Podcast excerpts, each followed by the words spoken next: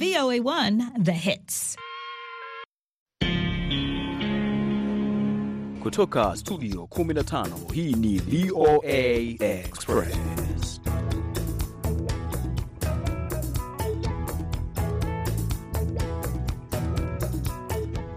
Hujambo msikilizaji wa VOA Express popote pale unapotusikiliza. Ni Ijumaa uh, Februari 24 mwaka huu wa 2023. Unaita Mkamiti Kibayasi. Ndio Ijumaa ya mwisho ya Februari, sio ama kuna nyingine haswa kwa mwaka Ah. huu wa 2023.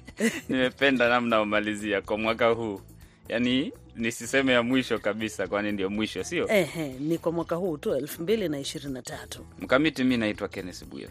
Moja kwa moja basi tunawajuza wasikilizaji wetu kwamba tutakuwa tuna mengi ya kuwaeleza ikiwemo ile ziara inayoangaziwa na wanasiasa, jamii kwa ujumla. Ni ziara ya mke wa rais wa Marekani Joe Biden, Jill Biden iliyoanzia kule Namibia na leo hii ameshuka nchini Kenya. Basi je, wachambuzi wanaiangazia vipi ziara hii?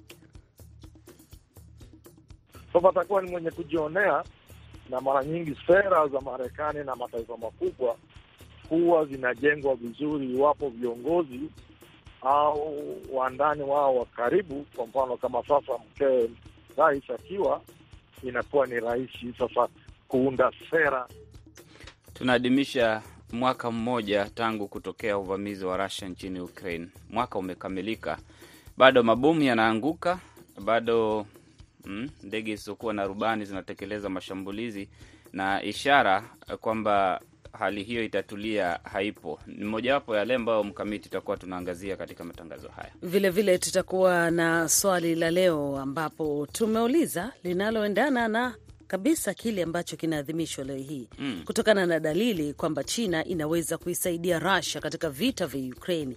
Je, unadhani ni ishara ya kuongezeka mapigano kuliko kupatikana kwa amani?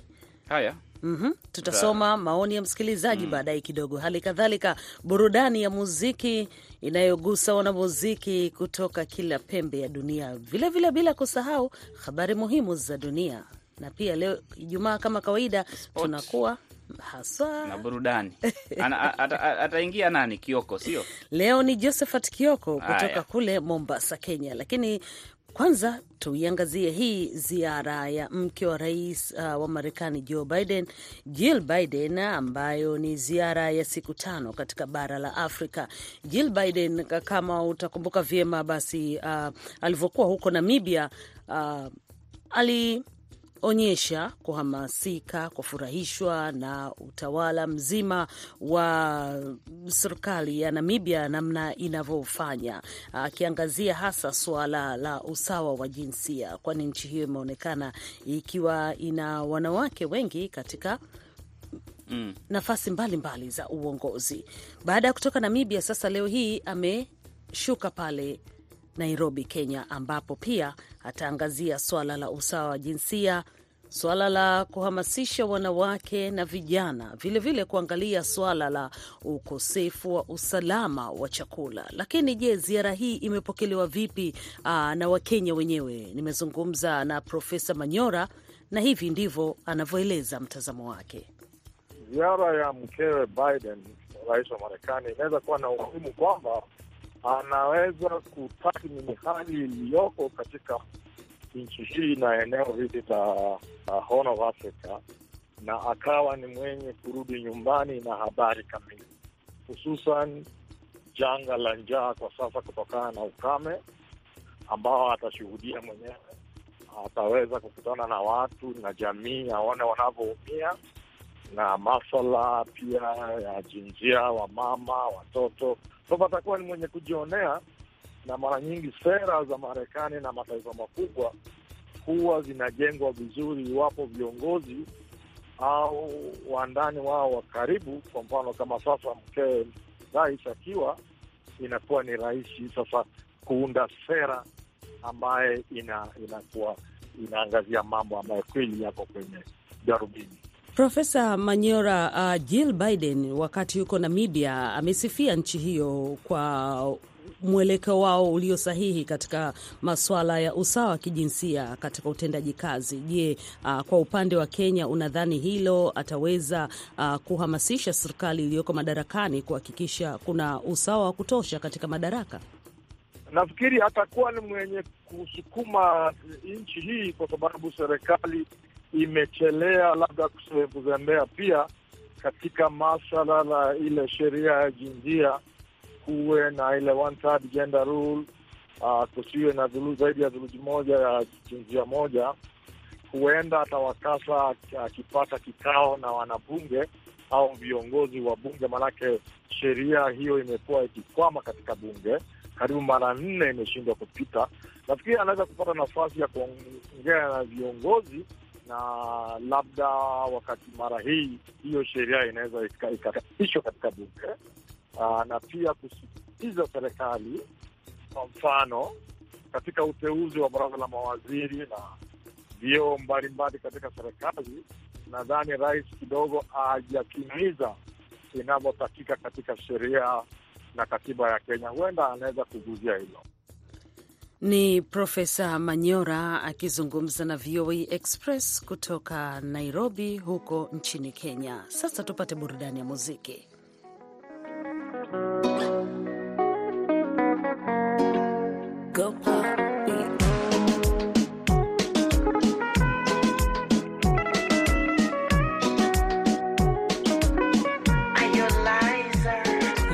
Kamuumba hana mfano he, mzuri wa sura na roho na njema tabia iya unyagoni kafundwa kwa makungu isomo eh, mahaba kaya jaza ndo yananimwagikia iya.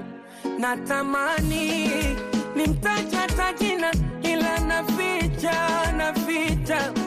Naifanya siri yangu. Kina fulani wale wa kusigina kaleta mapicha mapicha. Akatoroka ndege wangu. Ah, si mrefu si mfupi. Si mweupe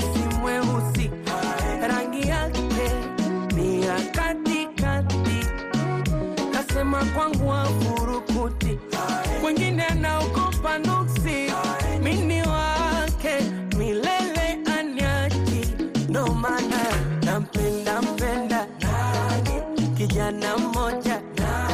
Amenifika kwaro makopakopa anaitwa Lavalava hata nampenda kijana mmoja amemfika kwa roho Desh Desh Desh Desh. Ndio jina la wimbo. Ah, eh, yani, yani karibu karibu aseme dash dash, yani hataki kumtaja huyu ambaye amefika kwa roho, Haswa manake ukimtaja Eh. unaweza ukaharibu mambo. kavurugika mambo ya mkamiti hayo. Haya, msikilizaji, hii leo tunaadhimisha mwaka mmoja tangu Russia ilipovamia Ukraine. Katika tukio ambalo wengi walitarajia kwamba litakuwa la muda mfupi tu na kwamba Russia ingeweza kuteka Ukraine, labda hata kuondoa utawala wa Kiev, lakini mwaka mmoja baadaye yaliyotarajiwa ndivyo sivyo, na ni kwamba mapigano yanaendelea.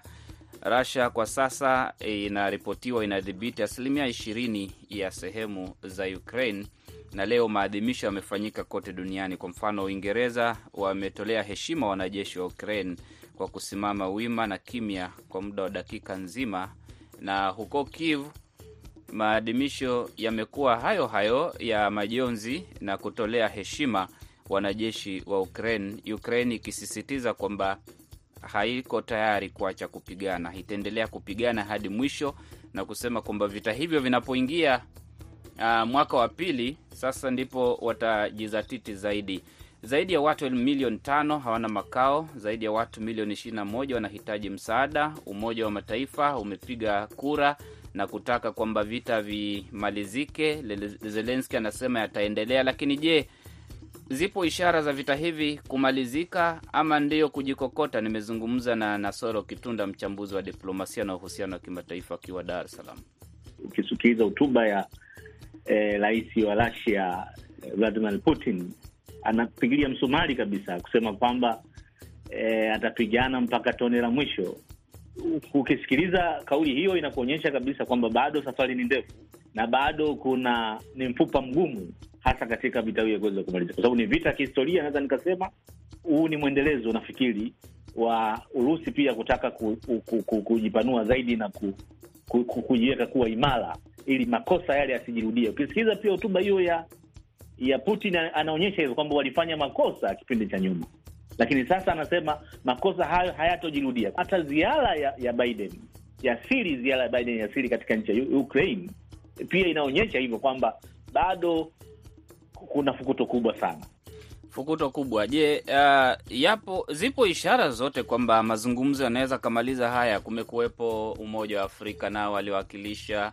Uturuki ikajaribu kuleta umoja huu pamo, au watu wawili pamoja ama nchi pamoja, vita vimalizike, lakini ilifanikiwa tu kuruhusu nafaka kusafirishwa. Sasa yapo ipo China ambayo inajaribu kuingilia kati na kuona kwamba mgogoro huu unamalizika, vita vinamalizika, lakini China yenyewe nayo imeshutumiwa kwamba inaegemea upande mmoja. Sasa nikamuuliza Nasoro kama anaona kwamba zipo dalili zozote kwamba mpatanishi anaweza akapatikana. Ni vita ya maslahi ya, ya kitaifa, maslahi ya kiuchumi. E, tujue katika ulimwengu kuna pande za kibeberu na kuna pande za, za kijamaa na, ndio vita hiyo ambayo unaweza ukaona hasa katika e, katika fukuto hilo. Ndio maana umezungumzia China anaonyesha kwamba yuko upande wa Russia, lakini ukitizama nchi za magharibi ambazo Putin mwenyewe anazilaumu kama sehemu ya kuchochea vita hii hasa katika nchi ya, ya, ya Ukraine na kuifanya Ukraine kama sehemu ya ku, kujaribia zana zake za kivita kabla hata vita yenyewe haijaanza. Kwa hiyo e, suluhu itatoka wapi? Kwangu mimi nadhani inaweza ikatoka kwa e, mahasimu hawa wenyewe, si kutoka nje. Hmm. Kami tunasikia mambo haswa, hamna dalili. Wachambuzi wanaona hapa mfupa mgumu bado ni katika mwaka mmoja wa tangu Russia ilipoivamia Ukraine. mm -hmm. Februari 24, 2022 walileta majeshi ya akiba, wakaleta sasa makundi ya Wagner, na huku silaha zinaenda, diplomasia inaonekana imekimya kidogo. Haya, tuingie katika habari muhimu za dunia.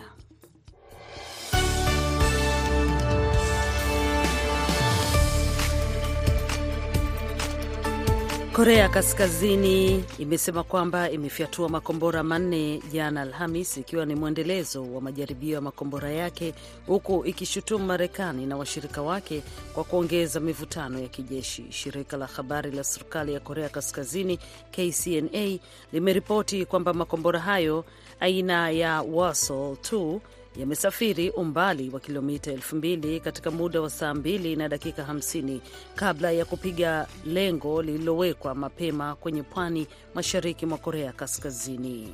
Shirika la habari la serikali ya China CCTV limeripoti kwamba watu sita wamethibitishwa kufariki na wengine 47 hawajapatikana ikiwa ni siku mbili baada ya kuanguka kwa mgodi wa mkaa katika eneo la Inner Mongolia nchini humo.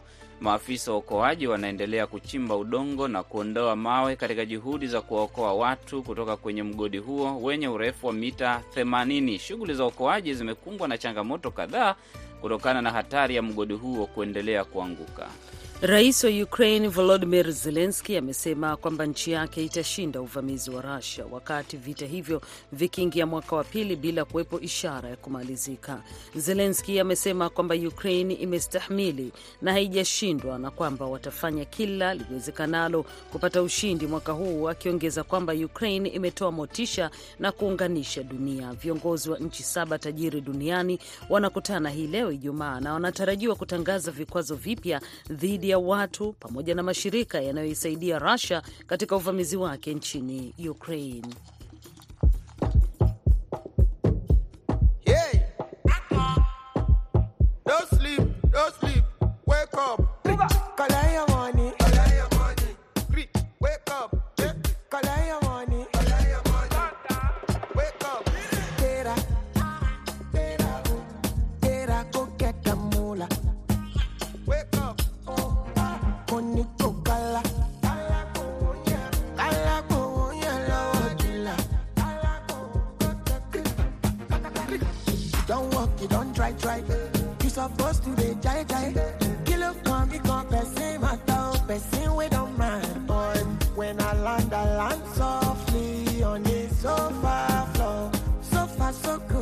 oníbàjẹ́ o.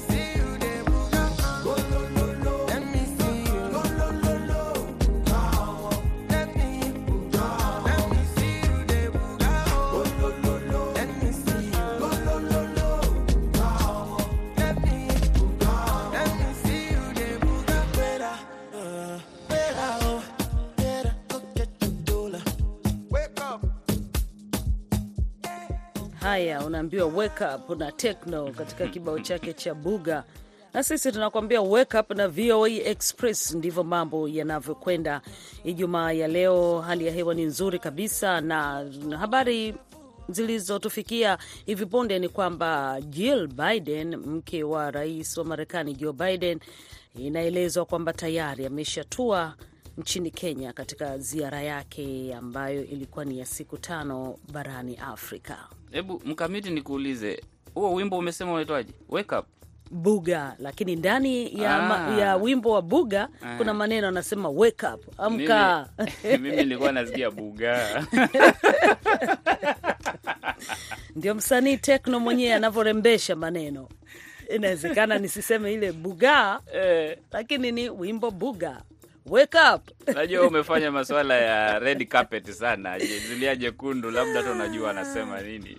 Wake up. Haya basi, katika jicho letu leo tunaye Lucy Patrick, na Lucy Patrick amezungumza na kina mama tofauti tofauti ambao wote wanaangazia uwezo wa wasichana na wanawake katika utendaji kazi bila kujali jinsia zao, na wote hawa pia wametolea mfano wa ufanyaji kazi, utendaji kazi wa Rais wa Tanzania Samia Suluhu Hassan. Sikiliza mwenyewe.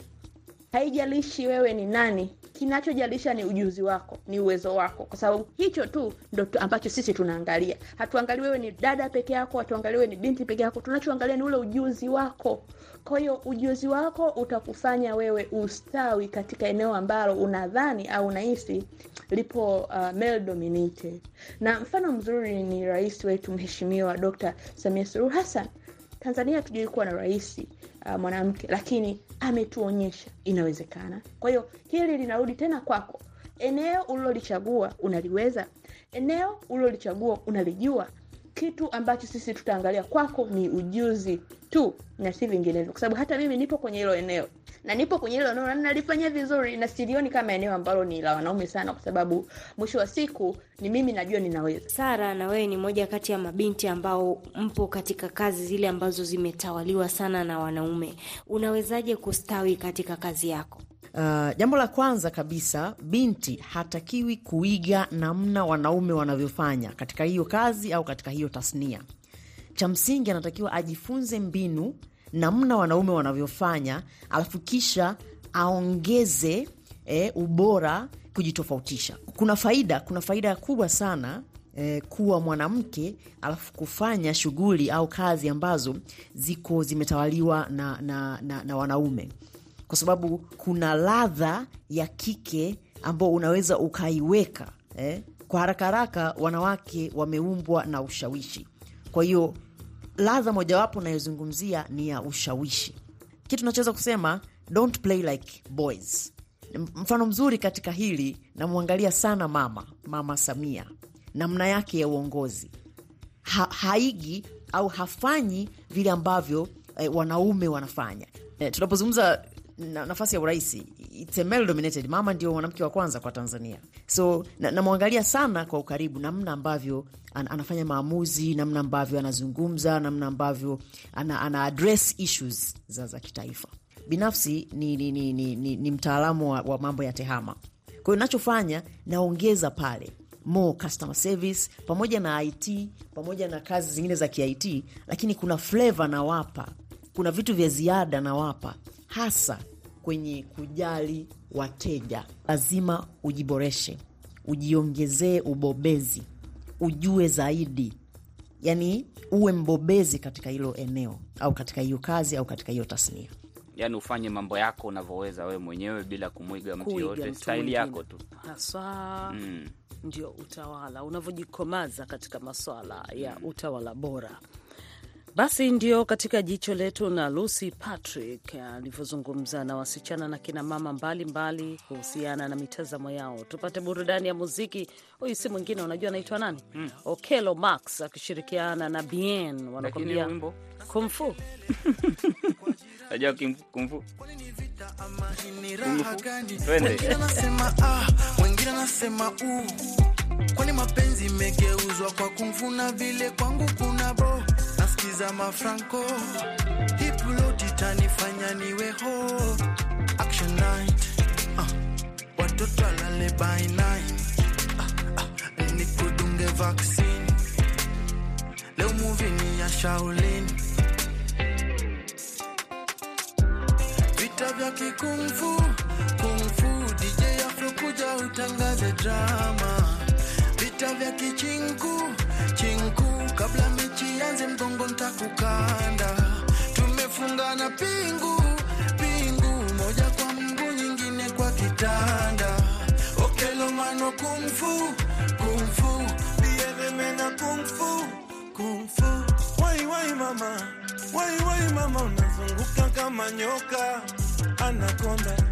Wai wai mama wai wai mama unateleza kama mrenda lakini nimependa kisipenda vile napenda mix ya broiler na kienyeji. Vibes. Hebu geuza. Osheriza makeliwi pande moja. Action time. Action night.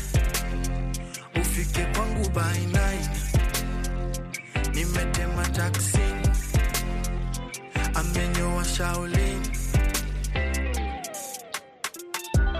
vita vya kikungfu Unaendelea kusikiliza VOA Express kutoka hapa jiji kuu la Marekani, Washington DC. Hapa Washington DC ni saa mbili na dakika hamsini na mbili asubuhi, ambapo ni saa kumi na dakika hamsini na mbili Afrika Mashariki, ni saa tisa na dakika hamsini na mbili Afrika ya Kati. Tunaangazia kile kipengele muhimu sana ambacho uh, kina elekea ukingoni ni Black History Month hapa nchini Marekani. Leo tunammulika huyu Dr George Franklin Grant ambaye alibuni kitu gani wakati wa uhai wake. Msikilize Aida Isa anakujiuza zaidi. George Franklin Grant alizaliwa mwaka 1846 Septemba 15 mjini Oswego, New York. Aliingia chuo kikuu cha Harvard kusomea udaktari wa meno hapo mwaka 1868 na kuwa mwanafunzi wa kwanza Marekani mweusi kusomea masomo hayo kwenye chuo hicho cha Harvard. Baada ya kumaliza masomo yake, Grant aliajiriwa na shule hiyo ya Harvard kwenye idara ya meno ambayo ilijulikana kama mechanical dentistry, ambako alibuni vifaa vingi vya kuwasaidia wagonjwa wa meno. Kazi zake zilipata umaarufu wa kimataifa katika jumuiya ya madaktari wa meno na hatimaye alianzisha ofisi yake binafsi ya kushughulikia wagonjwa wa meno. Lakini kando na nyanja ya udaktari wa meno, George Grant aliupenda sana mchezo wa golf. Hapo Disemba 12 mwaka 1899 George Grant alipokea hati za umiliki wa njia za kutengeneza kifaa kiitwacho golf tee ambacho hutumika kwenye mchezo wa golf hata hivi leo. Golf tee ni kidude kidogo kama msumari ambacho huchomekwa kwenye ardhi, kisha mpira wa golf ukawekwa juu yake kabla ya mchezaji golf kuupiga mpira huo. Nadhani mshawahi kumwona Tiger Woods, mchezaji wa golf, akipiga mpira na kuurusha eneo jingine la uwanja.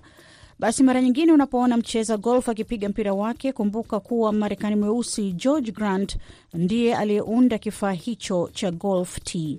Hapo mwaka 1991 shirika la Marekani la golf lilimtambua Dr Grant kama mbunifu halisi wa golf tee. Shukrani sana Aida Isa kwa maelezo hayo ya Dr Grant na ubunifu wake.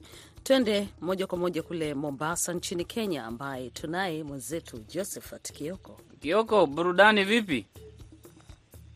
Burudani iko safi sana na kuna vigezo viwili vya michezo hivi, kama mko tayari. Vigezo cha kwanza Atakwambia ni mamia wanariadha. Nairobi. Mm. Niko na mambo ya kandanda AFCON ya vijana under 20 na pia kuna wasanii wa Kenya wanavyoungana kusaidia Eric Omondi. tuambie, Nairobi kuna nini? Tuanzie hapo. Nairobi kuna mbio za kitaifa, wanariadha kutoka sehemu mbalimbali za Kenya wakiwa pamoja na vijana walio na miaka chini ya ishirini na nane eh, chini ya kumi na nane na chini ya ishirini wanakutana Nyayo Stadium leo Ijumaa na kesho Jumamosi, wanashirikishwa mbio maalum za kuchagua timu ya taifa, kwa sababu mwezi unaokuja tarehe kumi kutakuwa na mbio za East Africa zitafanyika katika mji wa Dar es Salaam, Benjamin Mkapa Stadium. Kwa hivyo Kenya inachagua kikosi chake leo na kesho. Mm, kila mara mkamiti, unajua ukikutana na Marekani hapa na kuuliza unatoka nchi gani? Kenya. Ah, jamaa po po po po. Ndio. Unasikia? Anasema wewe pia unakimbia. Haya, tuambie haya Kongo na Uganda. Kuna nini hapo? Congo Brazzaville, Uganda Cranes vijana, vijana miaka chini ya ishirini pamoja na Sudani Kusini. Wanawakilisha kanda yetu Afrika Mashariki na Kati katika AFCON ya vijana. Mm. imeanza tarehe tarehe tisa huko Misri na kufikia sasa wamefanya vizuri kwa sababu wote watatu wamewekwa kundi moja, kundi la pili ambapo Congo inaongoza kwa alama nne sawa na Uganda, na hivi wakicheza mechi ya mwisho ya kundi watakata tiketi kuingia eh, robo eh, nusu fainali ya michuano hii ambayo inashirikisha timu kumi na mbili na Sudan Kusini pia katika hilo kundi, wameshinda mechi moja na wakatoka sare moja. Nchi kumi na mbili zinashiriki michuano hii ya vijana chini ya miaka ishirini huko Misri. Hii ni AFCON ya vijana. Nani huwa mkali hapa? Uganda imetetemesha kwa sababu mchezo wake walivyocheza kufikia sasa inaonekana ni wazuri, kwa sababu Misri wenyewe ni waandaaji wa michuano hii, lakini wamepigwa vibaya sana kufikia sasa. Misri imejaribu sana, lakini wa, wanashikilia mkia katika kundi moja wakiwa na alama moja pekee baada ya kucheza mechi mbili. Hmm, Haya haya? basi, hebu tukimbie, utueleze katika burudani eh, weekend hii tunaelekea wapi? Eric Omondi yupo? Nafikiri- Nafikiri mnamkumbuka huyu mcheshi na msanii wa Kenya kwamba siku tatu zilizopita aliandaa maandamano Nairobi kuelekea katika bunge la taifa akiwa na wasanii wengine kumi na sita kulalamikia gharama ya maisha inayokumba Wakenya. Wanasema wao ni sura ya Wakenya milioni hamsini. Sasa katika yale maandamano wakakamatwa na polisi, wakapelekwa kotini, wakashtakiwa. Sasa mwanamziki KRG The Don pamoja na Khalfan John wamesaidia Eric Omondi akatoka kwa dhamana, kesi ikiendelea na eh, KRG amesema ameahirisha kutoa kibao chake wikendi mpaka wiki inayokuja kwa sababu ya kumsaidia Ricky Omondi, na ameomba wasanii waungane eh, kwa sababu mambo ya jamii anahusu wao pia kama wanamziki na wasanii wengine. Sasa ashatoka kwa dhamana ya dola mia mbili kutoka rumande ya polisi baada mahakamani. Ama alikuwa anafanya usanii wakadhani yupo serious, tuseme hivyo. amesema hahusiani na wa, amesema hahusiani na wa, wa, wanasiasa wala si kiki anatafuta. Anasema kweli gharama ya maisha waijenge kama wasanii na wasaidia Wakenya wengine. Kioko, so, tunasubiri kuona. Asante sana Josephat Kioko kwa habari hizi za burudani. Tuangalie swali la leo haraka haraka, kutokana na dalili kwamba China inaweza kuisaidia Russia katika vita vya Ukraine. Je, unadhani ni ishara ya kuongezeka mapigano kuliko kupatikana kwa amani? Eliud Bilo Kasagala, yeye anatoka Shinyanga, anasema acheni Russia iendelee kuaibika. Yeye alifikiri ni jambo jepesi kuivamia nchi nyingine. Sasa kama alitangaza ataichukua Kiev kwa wiki mbili, sasa mbona muda unazidi kuwa mrefu? Miraji anasemaje? Miraji Mwanakibinda huyo anapatikana Tanzania, anasema ndio, hilo ni jambo baya kwa mataifa yanayosaidia Ukraine na Russia na kufanya taifa la Ukraine kama uwanja wa vita wa kuonyesha uwezo wa mataifa yanayowapa nguvu matumaini ya amani kumaliza mzozo huo yanatoweka. Kibao kinapokuja hivyo, unajua mwelekezi anatufukuza, sio? Naitwa Kennes Bwire, nimeshirikiana na Mkamiti Kibayasi. Upande wa pili amekuwepo Aida Isa, mwelekezi eh, msimamizi wa matangazo amekuwa Abdu Shakur Abud. Asante kwa kusikiliza, alasiri njema.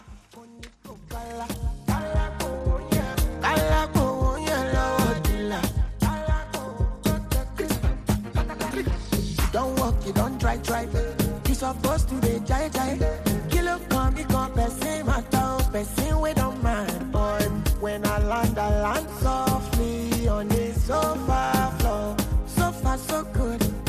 back down.